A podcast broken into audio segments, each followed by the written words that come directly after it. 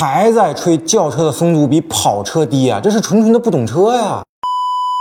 实际上，轿车的风阻系数呢，确实要低于那些超跑和性能车的。那一般的家用小车的风阻呢，基本能做到零点三以下。那像那些大肆宣传的某些品牌的车型啊，甚至可以做到零点二五以下。那这是一个相当不错的成绩。而超跑的风阻系数呢，比如法拉利的四五八啊，那它的风阻系数呢，大概在零点三三。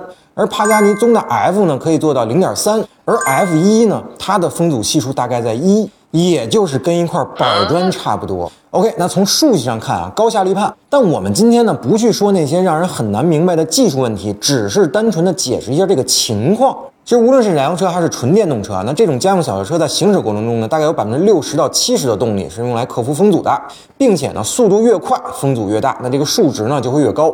那所以对于一般的家用小轿车来说呢，更低的风阻设计意味着更低的燃油消耗。那低能耗无论是对车企还是用户来说呢，都是非常非常重要的。所以在设计以及制造成本允许的情况下，那主机厂自然是很乐意去降低风阻系数的啦。而跑车的情况和普通的民用小轿车是完全不一样的。跑车追求的是什么？是极度的轻量化和大马力。那能轻的地方呢？哎，它就必须得轻。那不能轻的地方呢？想办法也一定要轻。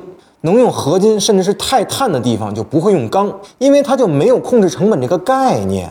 一台超跑动辄 V 八、V 十，甚至是 V 十二的引擎啊，大几百匹，恨不得上千匹马力，时速呢动不动就三百三十加啊，那整备质量呢牛叉点的，一吨出头，差不多点的，一吨三四，大马力轻量化，跑得快还得稳，这不符合物理定律啊。所以不被风吹翻的唯一办法就是和风交个朋友，交个朋友。那想让风为己所用的前提条件，就是要学会控制风，让风产生数倍于自身质量的下压力。这需要一套非常科学的空气动力学的设计，但当你企图控制风、改变风的自然流向时，这势必就会增加风阻系数。这就是为什么跑得越快的车，风阻系数反而越大的原因。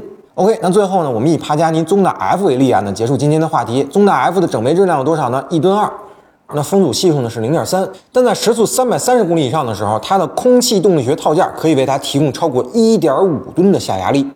好了，那本期节目呢，先聊到这儿。同意我说的点个赞，不同意我说的评论区里咱们继续讨论。